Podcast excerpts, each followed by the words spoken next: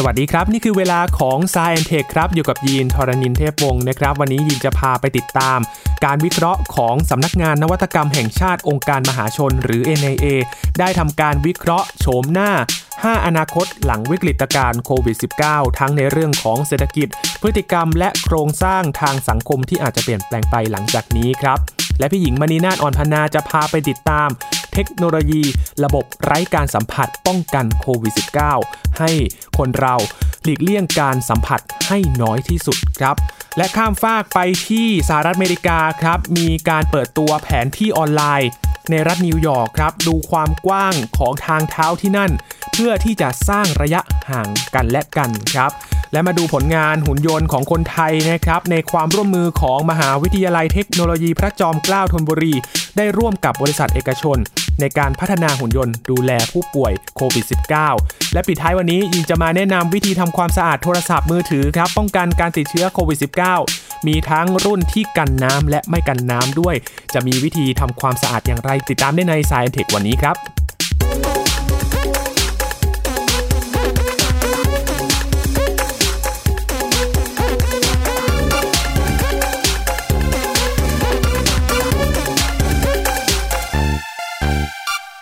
การระบาดของไวรัสโควิด -19 ทำให้พฤติกรรมการใช้ชีวิตของเราเปลี่ยนแปลงไปอย่างมากเลยนะครับ และก็มีการคาดการณ์กันว่า เอ๊หลังจากนี้จะเกิดอะไรขึ้น แน่นอนว่าพฤติกรรมการใช้ชีวิตอาจจะไม่เหมือนเดิมแน่นอนนะครับ แล้วก็ถ้ามาเปรียบเทียบในช่วงวิกฤตที่ผ่านมาทั้งในเรื่องของเศรษฐกิจถ้า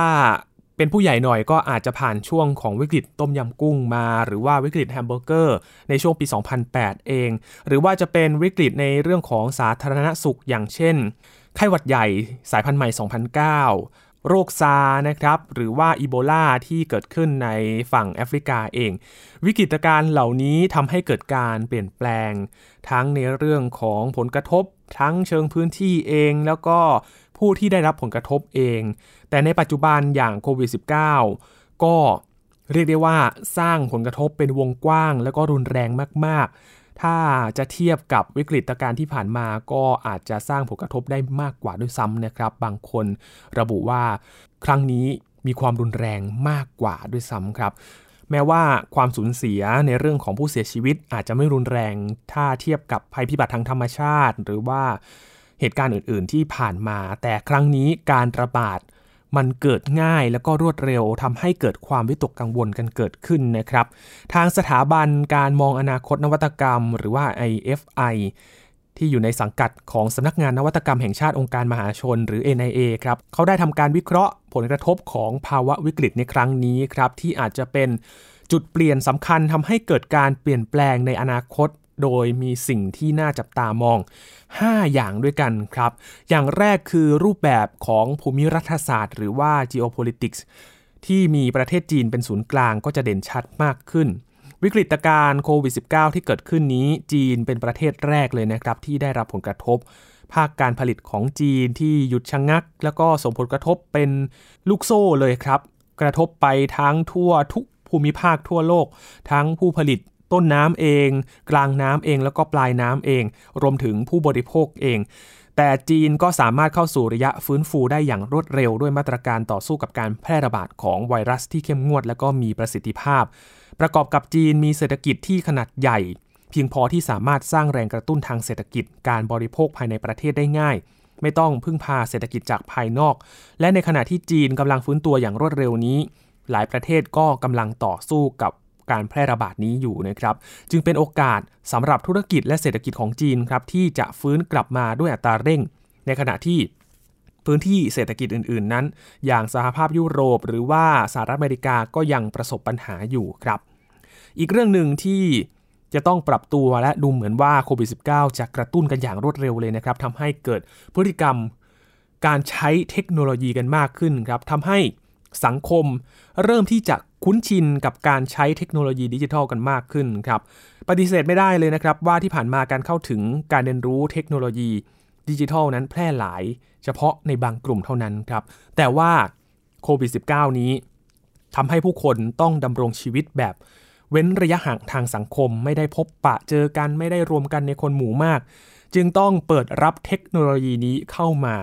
เป็นตัวช่วยให้สามารถเชื่อมต่อกับโลกภายนอกมากขึ้น แม้ว่าช่วงแรก ๆ อาจจะต้องปรับตัวกันสักหน่อยนะครับ อย่างเช่นการต้องหันมาใช้ระบบประชุมวิดีโอออนไลน์ การใช้เงินดิจิทัล การดูหนังออนไลน์ หรือว่าอื่นๆ อีกมากมายที่เกี่ยวข้องกับเทคโนโลยีดิจิทัลครับ สิ่งเหล่านี้มาช่วยให้ผู้บริโภคนั้นมีความคุ้นชินกันอย่างรวดเร็วขึ้น บางคนอาจจะไม่เคยใช้เลยนะครับ แต่ว่าในช่วงนี้อาจจะต้อง จำเป็นต้องใช้ทำให้ก็ต้องเรียนรู้กันไป เปิดรับเทคโนโลยีดิจิทัลกันมากขึ้นครับ ก็ทำให้นำไปสู่การเปลี่ยนแปลงพฤติกรรมที่ทำให้เราก้าวเข้าสู่สังคมดิจิทัล กันอย่างรวดเร็วเลยครับเรียกได้ว่าเหยียบคันเร่งกันเลยทีเดียวนะครับทำให้การเติบโตเรื่องของเทคโนโลยีดิจิทัลขยายไปในกลุ่มที่กว้างมากขึ้นครับ จริงๆ เรื่องนี้เราเคยคุยกับ อาจารย์บัญชาธนบุตรสมบัติแล้วนะครับ เกี่ยวกับโควิด -19 สะเทือนเมกะเทรนหรือว่าแนวโน้มใหญ่ ๆ ของโลกที่เกิดขึ้น บางอย่างทำให้เกิดเร็วขึ้นอย่างเช่นเทคโนโลยีเนี่ยแหละครับ ก็ตรงกับการวิเคราะห์ของ NIA เลยว่าทำให้สังคมนั้นเริ่มคุ้นชินกับเรื่องนี้กันมากขึ้นครับ อีกเรื่องหนึ่งที่มีการวิเคราะห์มาก็คือทิศทางอุตสาหกรรมกับการพึ่งพาตนเองครับ ในหลายประเทศสัดส่วนการพึ่งพา อุตสาหกรรมบริการเทียบกับอุตสาหกรรมการผลิตมีการเติบโตอย่างต่อเนื่องนะครับสำหรับประเทศไทย อุตสาหกรรมการท่องเที่ยวและบริการ ถือว่าเป็นอุตสาหกรรมใหญ่เลยนะครับที่สร้างรายได้และการจ้างงาน วิกฤตโควิด -19 ที่เกิดขึ้นก็ทำให้หลายประเทศ ปิดพรมแดน ปิดประเทศ ผู้คนเริ่มหันมาใช้ชีวิตแบบ social distancing สร้างระยะห่างทางสังคม เกิดการใช้ชีวิตแบบไม่พึ่งพาระบบส่งผลให้กระทบต่ออุตสาหกรรมการบริการ ไม่ว่าจะเป็นธุรกิจการเดินทางท่องเที่ยว การค้าส่งและก็ค้าปลีก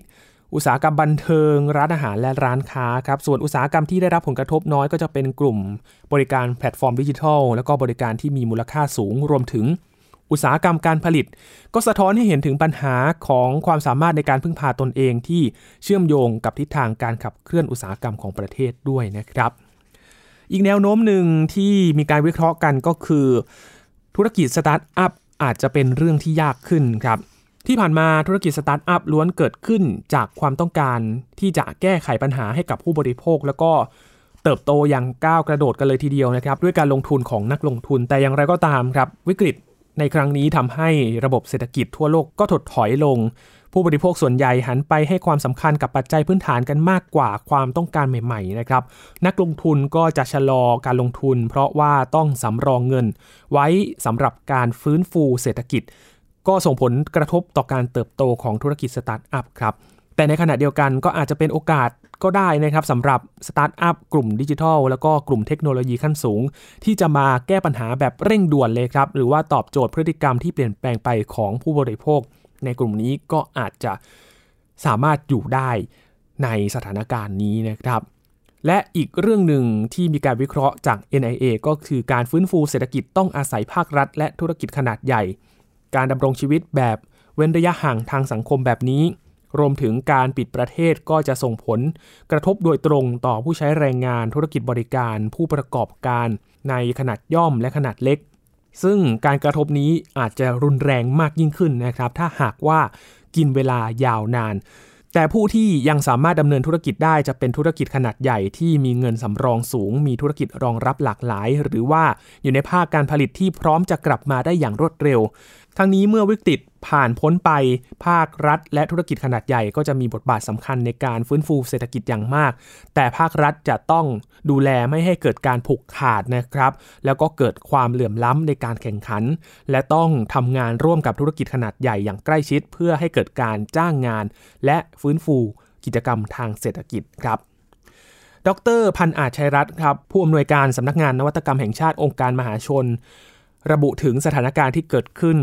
ถือว่าเป็นบทเรียนครั้งสำคัญของโลกเลยนะครับ ที่จะต้องมีแนวโน้มในการรับมือ ในภาวะวิกฤตแบบนี้โดยแบ่งการรับมือออกเป็น 3 ขั้นครับ ขั้นที่ 1 ก็คือการรับมือก่อนเกิดเหตุ 2 คือการรับมือระหว่างเกิดเหตุ และ 3 การฟื้นฟูหลังเกิดเหตุ สิ่งที่ทำได้ในขั้นที่ 1 ก็คือการใช้เทคนิคทางระบาดวิทยาและข้อมูลต่างๆ มาเตรียมพร้อมการรับมือ ซึ่งประเทศไทยผ่านจุดนั้นมาแล้ว และกำลังอยู่ในขั้นที่ 2 ที่เริ่มมีการกำหนดมาตรการมาตอบสนอง และต่อสู้กับการแพร่ระบาดทำให้รูปแบบการดำเนินชีวิตแบบปกติกลับมาให้เร็วที่สุด อย่างไรก็ตามครับ รัฐบาลในหลายประเทศก็ได้ออกมาตรการในขั้นที่ 2 เพื่อควบคุมการแพร่ระบาดอย่างเช่น การรักษาการกักตัวการปิดพรมแดน ควบคู่ไปกับการเตรียมการและสื่อสารมาตรการในขั้นที่ 3 ออกมาอย่างต่อเนื่องนะครับ เพื่อเป็นการสร้างขวัญและกำลังใจให้กับประชาชนให้คลายกังวลกันไม่ว่าจะเป็นมาตรการการเงินการคลังเพื่อประคองเศรษฐกิจ มาตรการช่วยเหลือแรงงานและนายจ้าง และนอกจากมาตรการดังกล่าวแล้วสำหรับการฟื้นฟูและการเยียวยา ภาครัฐยังจำเป็นต้องกำหนดมาตรการที่มีความต่อเนื่อง เพื่อที่จะฟื้นฟูระบบเศรษฐกิจ สร้างศักยภาพในการแข่งขันของผู้ประกอบการ และสร้างความสามารถให้กับประเทศในการพัฒนาแบบพึ่งพาตนเองในระยะยาวได้ นอกจากนี้ยังต้องส่งเสริมนวัตกรรมที่มีความสามารถในการรับมือความเปลี่ยนแปลงในหลาย ๆ ด้านอีกด้วยครับ นี่เป็นการวิเคราะห์ของ NIA นะครับกับ 5 อนาคต หลังวิกฤตการโควิด -19 ที่มีการวิเคราะห์ว่าอาจจะสร้างผลกระทบต่อเศรษฐกิจพฤติกรรม และก็โครงสร้างทางสังคมที่อาจจะเปลี่ยนไปหลังจากนี้ครับ มาดูอีกเรื่องหนึ่งที่ต้องปรับตัวนะครับนั่นก็คือเรื่องของเทคโนโลยีที่เกิดขึ้นครับวิกฤตโควิด -19 นี้ทำให้เราต้องสร้างระยะห่างทางสังคมนะครับ หลีกเลี่ยงการสัมผัสให้น้อยที่สุด ตอนนี้เทคโนโลยีก็มีหลาย ๆ อย่างด้วยกันครับที่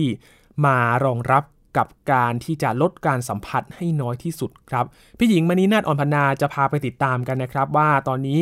มีการปรับตัวอย่างไรบ้างในเรื่องของเทคโนโลยีที่มาช่วยให้เราลดการสัมผัสในช่วงโควิด -19 นี้ครับ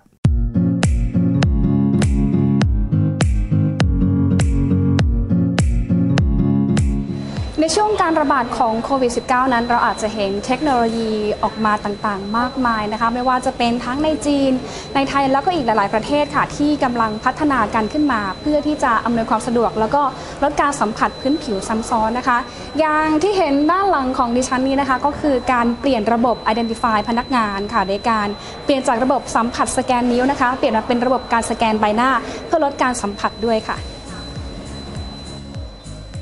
หลายองค์กรเริ่มปรับระบบการทำงานในช่วงโควิด -19 ระบาดนะที่ปรับเปลี่ยนระบบในอาคารสำนักงาน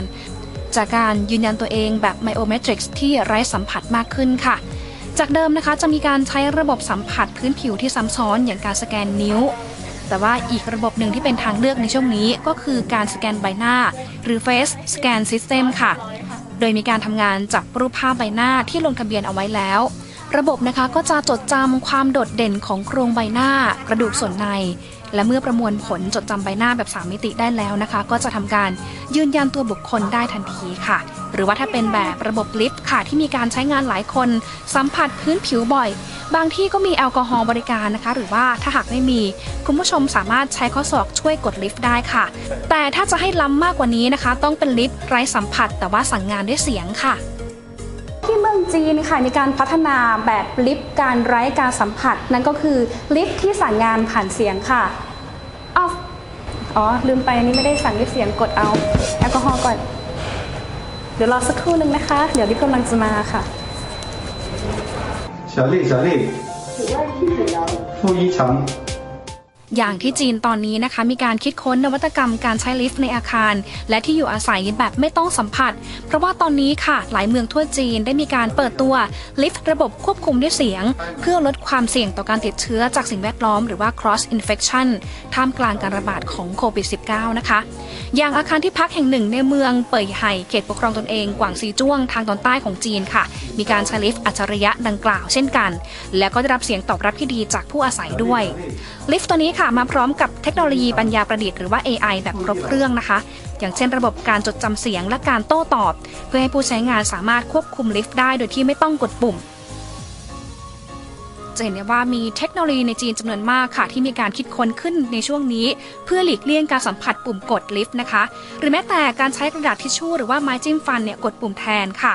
แต่ถ้ามองอีกด้านหนึ่งค่ะ บางคนก็บอกว่าเป็นการใช้ทรัพยากรที่สิ้นเปลืองมาก เมื่อไม่นานมานี้มีทางเลือกที่น่าสนใจอีกอย่างหนึ่งค่ะ หลังจากที่มีอาคารแห่งหนึ่งที่เมืองเหอเฟยมีการติดตั้งกล่องสี่เหลี่ยมขนาดเล็กให้ผู้โดยสารลิฟต์สามารถแช่นิ้วใกล้กับปุ่มกดเสมือนจริงกลางอากาศ จนกระทั่งรอแสงไฟเปลี่ยนจากสีฟ้าเป็นสีน้ำเงิน เพื่อเรียกใช้งานลิฟต์โดยสารค่ะ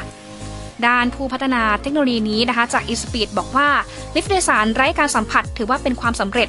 ในการประยุกต์ใช้เทคโนโลยีการจำลองภาพกลางอากาศ โดยไม่ต้องพึ่งพาตัวกลางใด ๆ ในชีวิตจริง ส่วนนี้ค่ะเป็นตู้แจกหน้ากากอนามัยแบบคนซื้อไม่ต้องสัมผัสกับปุ่มกดของตู้นะคะเพราะทางเทศบาลนครเทียนจินมีการเปิดตู้ใช้งานหน้ากากอนามัยแบบไร้สัมผัส โดยการสั่งสินค้าผ่านการสแกน QR code แล้วก็ชำระเงินผ่านแอปพลิเคชัน หลีกเลี่ยงการติดเชื้อแบบ cross infection รวมถึงระบบการจ่ายเงินนะคะ ที่ไม่ต้องสัมผัสเงินที่ผ่านมาหลายมือก่อนหน้านี้ด้วยค่ะมณีนาฏอ่อนพันนา ไทย PBS รายงาน ช่วงนี้พักกันก่อนนะครับ ช่วงหน้าจะพาไปที่สหรัฐอเมริกาครับกับการเปิดตัวแผนที่ออนไลน์ เพื่อมาวิเคราะห์ดูความกว้างของทางเท้ากันครับ เอ๊ะเขาจะวิเคราะห์ความกว้างของทางเท้าไปทำไมติดตามได้ในช่วงหน้ากับ Sci and Tech ครับ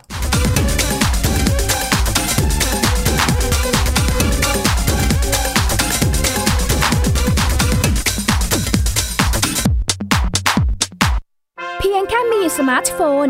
ก็ฟังได้ ไทย PBS Digital Radio สถานีวิทยุดิจิทัลจากไทย PBS เพิ่มช่องทางง่าย ๆ ให้คุณได้ฟังรายการดีๆ ทั้งสดและย้อนหลัง ผ่านแอปพลิเคชันไทย PBS Radio หรือเวอร์ไบเว็บไทยพีบีเอสเรดิโอคอมไทยพีบีเอสดิจิทัลเรดิโออินฟอร์ทนเมนต์ for all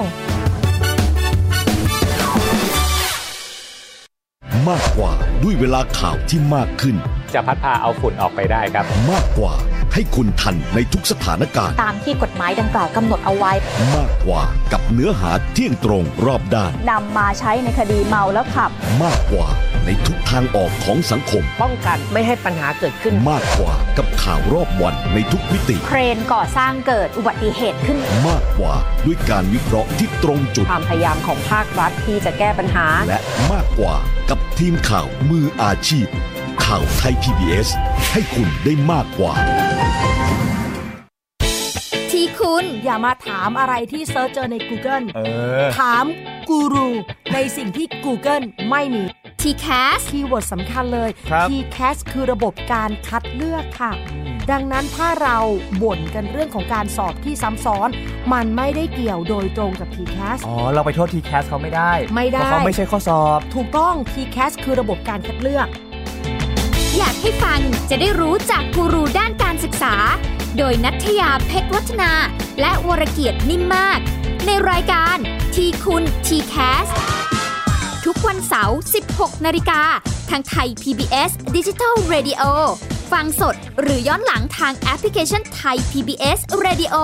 และ w w w t h a i PBS Radio com คุณ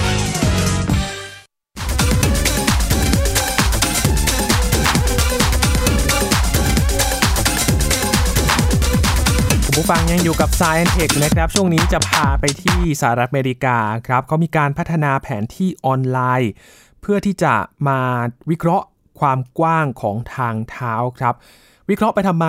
วิเคราะห์เพื่อที่จะสร้างระยะห่างกันนะครับ เวลาที่เดินทางไปทางไหนเราก็จะได้รู้ว่าเส้นทางทางเท้านี้มีความกว้างเท่าไหร่ เพื่อที่จะได้ดูกันว่าพื้นที่ตรงนี้เราจะสามารถสร้างระยะห่าง ในช่วงการเดินทางอย่างไรกันบ้างนะครับ มีการพัฒนาแผนที่ออนไลน์ในเว็บไซต์ Sidewalk Widths NYC ครับ เป็นการแสดงความกว้างของทางเท้าในนครนิวยอร์กเพื่อเปิดเผยข้อมูลให้กับประชาชน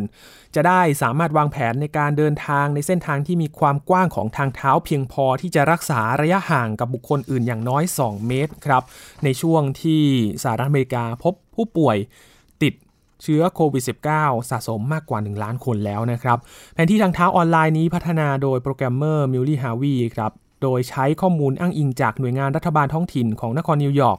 และกรมเทคโนโลยีสารสนเทศและการสื่อสารนครนิวยอร์กมีจุดประสงค์เพื่อเปิดเผยข้อมูลในรูปแบบ Open Data ครับผ่านเว็บไซต์แผนที่ออนไลน์ และส่งเสริมการสร้างระยะห่างกับบุคคลอื่น ผู้ใช้งานเว็บไซต์สามารถตรวจสอบความกว้างของทางเท้าได้จากสีสันที่แสดงบนแผนที่ครับ อย่างเช่น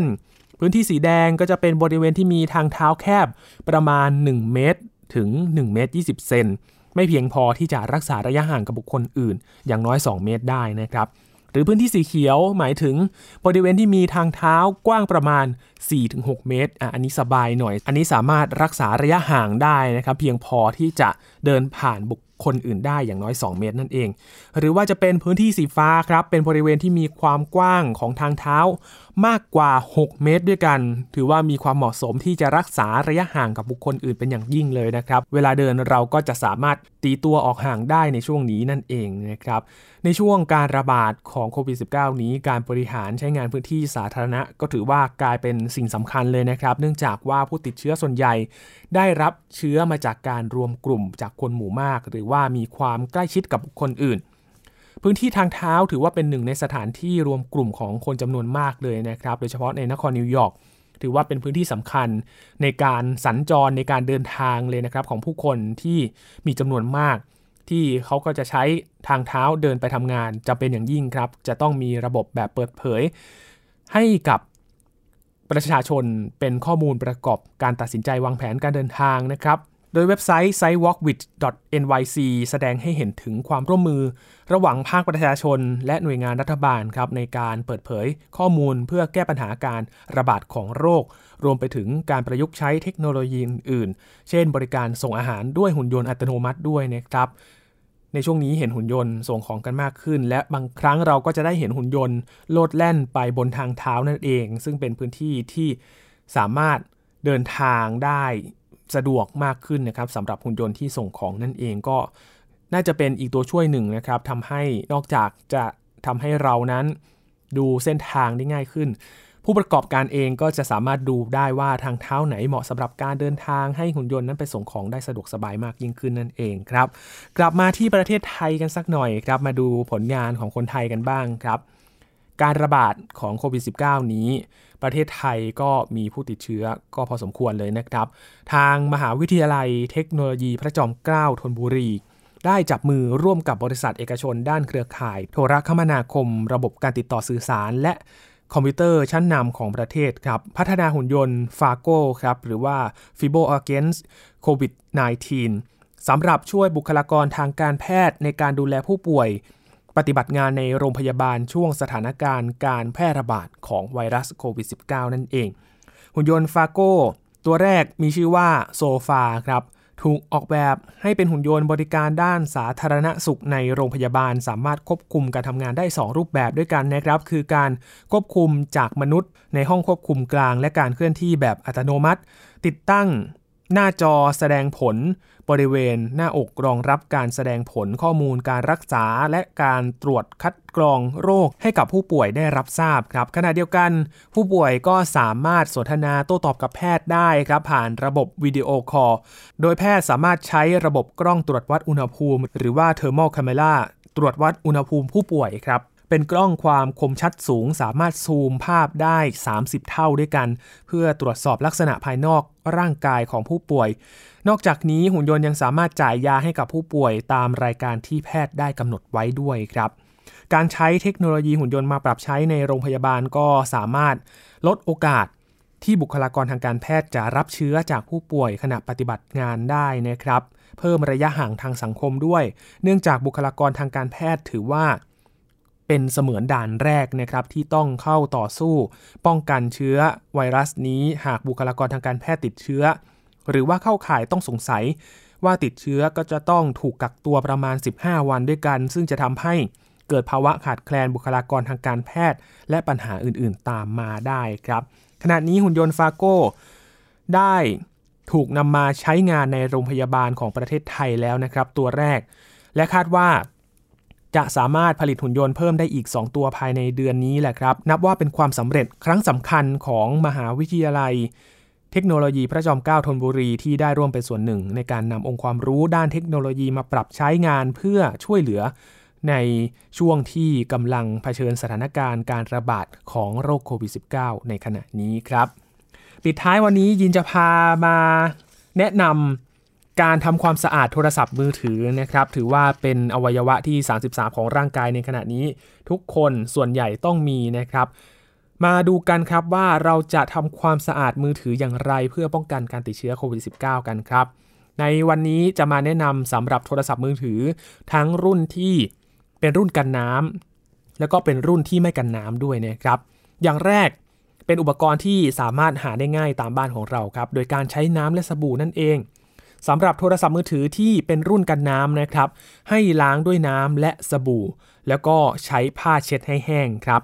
ส่วนรุ่นที่ไม่กันน้ำให้เช็ดด้วยผ้าที่จุ่มน้ำผสมสบู่นะครับ อย่าเอาไปล้างด้วยน้ำเพราะโทรศัพท์รุ่นนี้ไม่กันน้ำนั่นเอง แล้วก็หลีกเลี่ยงการเช็ดช่องเสียบด้วยนะครับ เพราะว่าความเสียหายที่เกิดขึ้นจากของเหลวไม่ได้อยู่ในประกันนะครับ และโทรศัพท์แต่ละรุ่นก็ทนน้ำไม่เท่ากันด้วย